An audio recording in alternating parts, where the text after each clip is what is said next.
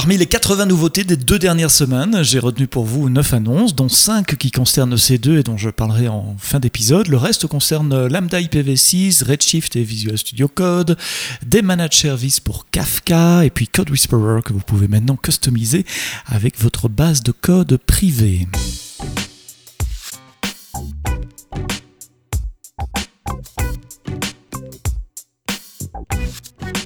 Bonjour et bienvenue dans le podcast AWS en français. Vous le savez, une semaine sur deux, on repasse en vue euh, certaines des, nouveautés euh, des deux dernières semaines euh, d'AWS, des nouveautés plutôt orientées développeurs, hands-on, builder, les gens qui ont les mains sur le clavier, les mains dans, le, code. N'hésitez pas à vous abonner sur les différentes plateformes de podcast, dans les applications de podcast, Google, Spotify, Deezer, Apple Podcast et, et tous les autres, et puis en parler autour de vous également. C'est ça qui fait grandir ce podcast que vous êtes de plus en plus nombreux à, écouter euh, toutes les semaines. Et je vous en remercie. Euh, Reinvent euh, se rapproche. Si vous ne connaissez pas Reinvent, c'est la conférence client d'AWS de fin d'année qui se tient en décembre à Las Vegas tous les ans depuis plus de 10 ans. C'est là en général qu'on fait les, les, grandes annonces et qu'on donne le ton pour l'année qui vient sans dévoiler grand-chose. Je pourrais déjà dire que le ton sera très euh, Generative AI, AI, euh, intelligence artificielle générative. Vous en saurez plus évidemment dans le podcast AWS en français, puis sur les blogs, et puis avec tout le contenu qu'on est en train de, de préparer euh, pour vous. Les nouveautés de, des deux dernières semaines, la première qui a retenu mon attention cette semaine concerne je cherche mes notes, concerne Amazon MSK. MSK, c'est Managed Services for Kafka. Vous savez, Kafka, c'est ce système qui permet d'ingérer des événements à très grande échelle pour ensuite les, les, traiter. Euh, Amazon MSK, c'est un service qui vous offre de l'infrastructure, comme ça vous n'avez pas à installer Kafka, à dimensionner vos clusters, à configurer vos clusters, on s'en occupe. Mais c'est le même Kafka que euh, celui que vous pourriez installer on-prem euh, par exemple.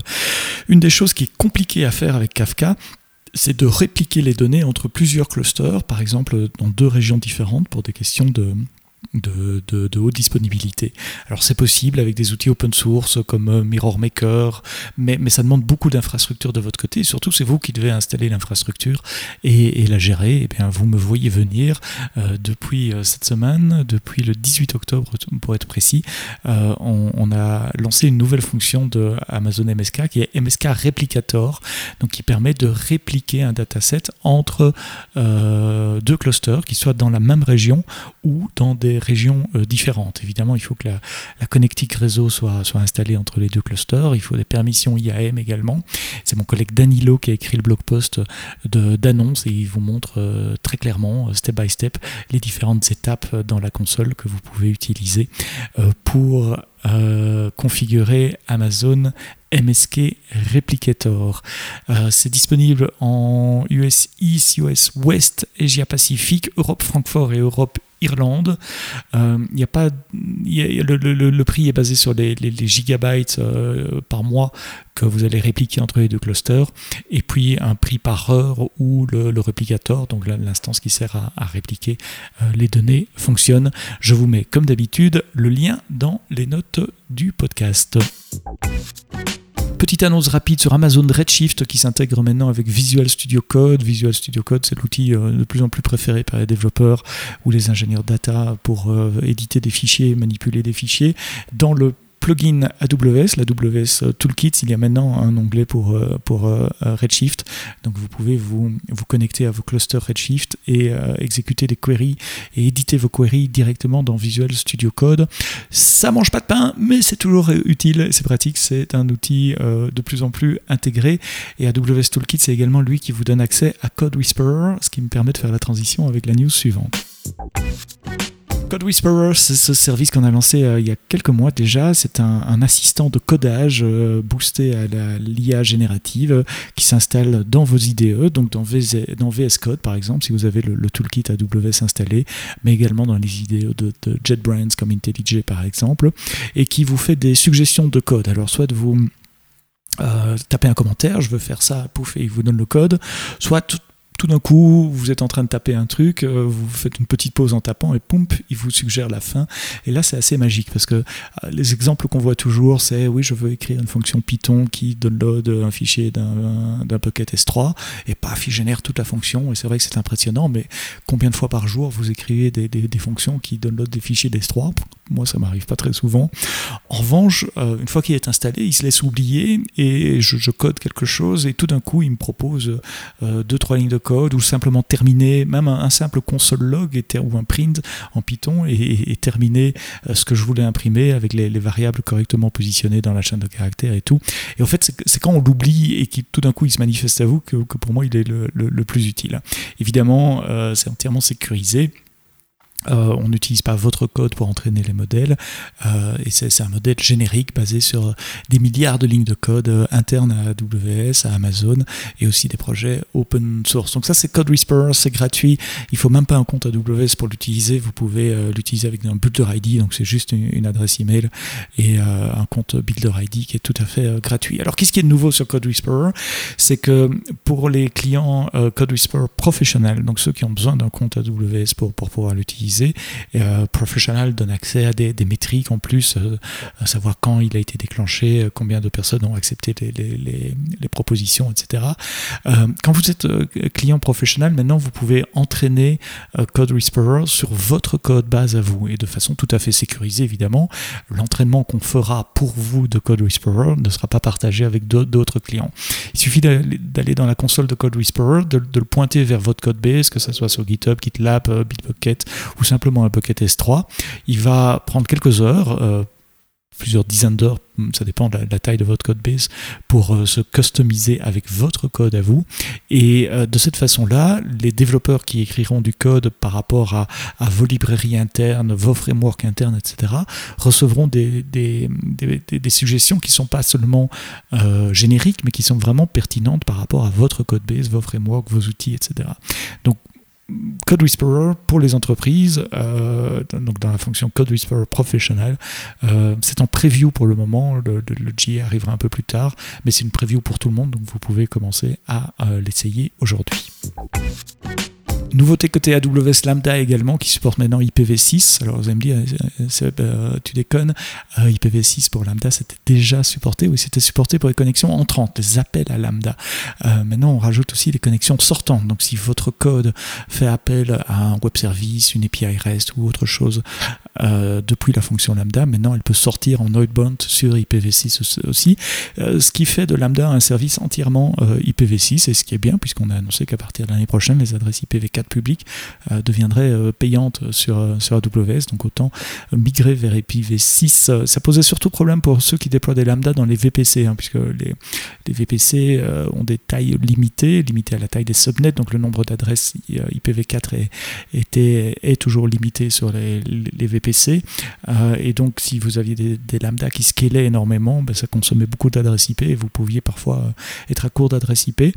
Maintenant, avec lambda IPv6 en connexion inbound et Handbound, vous pouvez euh, avoir du, de, l'IPv6 uniquement et ne plus avoir ce souci de euh, scalabilité. C'est disponible euh, dans toutes les régions commerciales où Lambda existe, sauf, sauf Hyderabad, Melbourne, l'Espagne, Zurich, Tel Aviv et le Middle East, où je suppose ça va arriver très prochainement.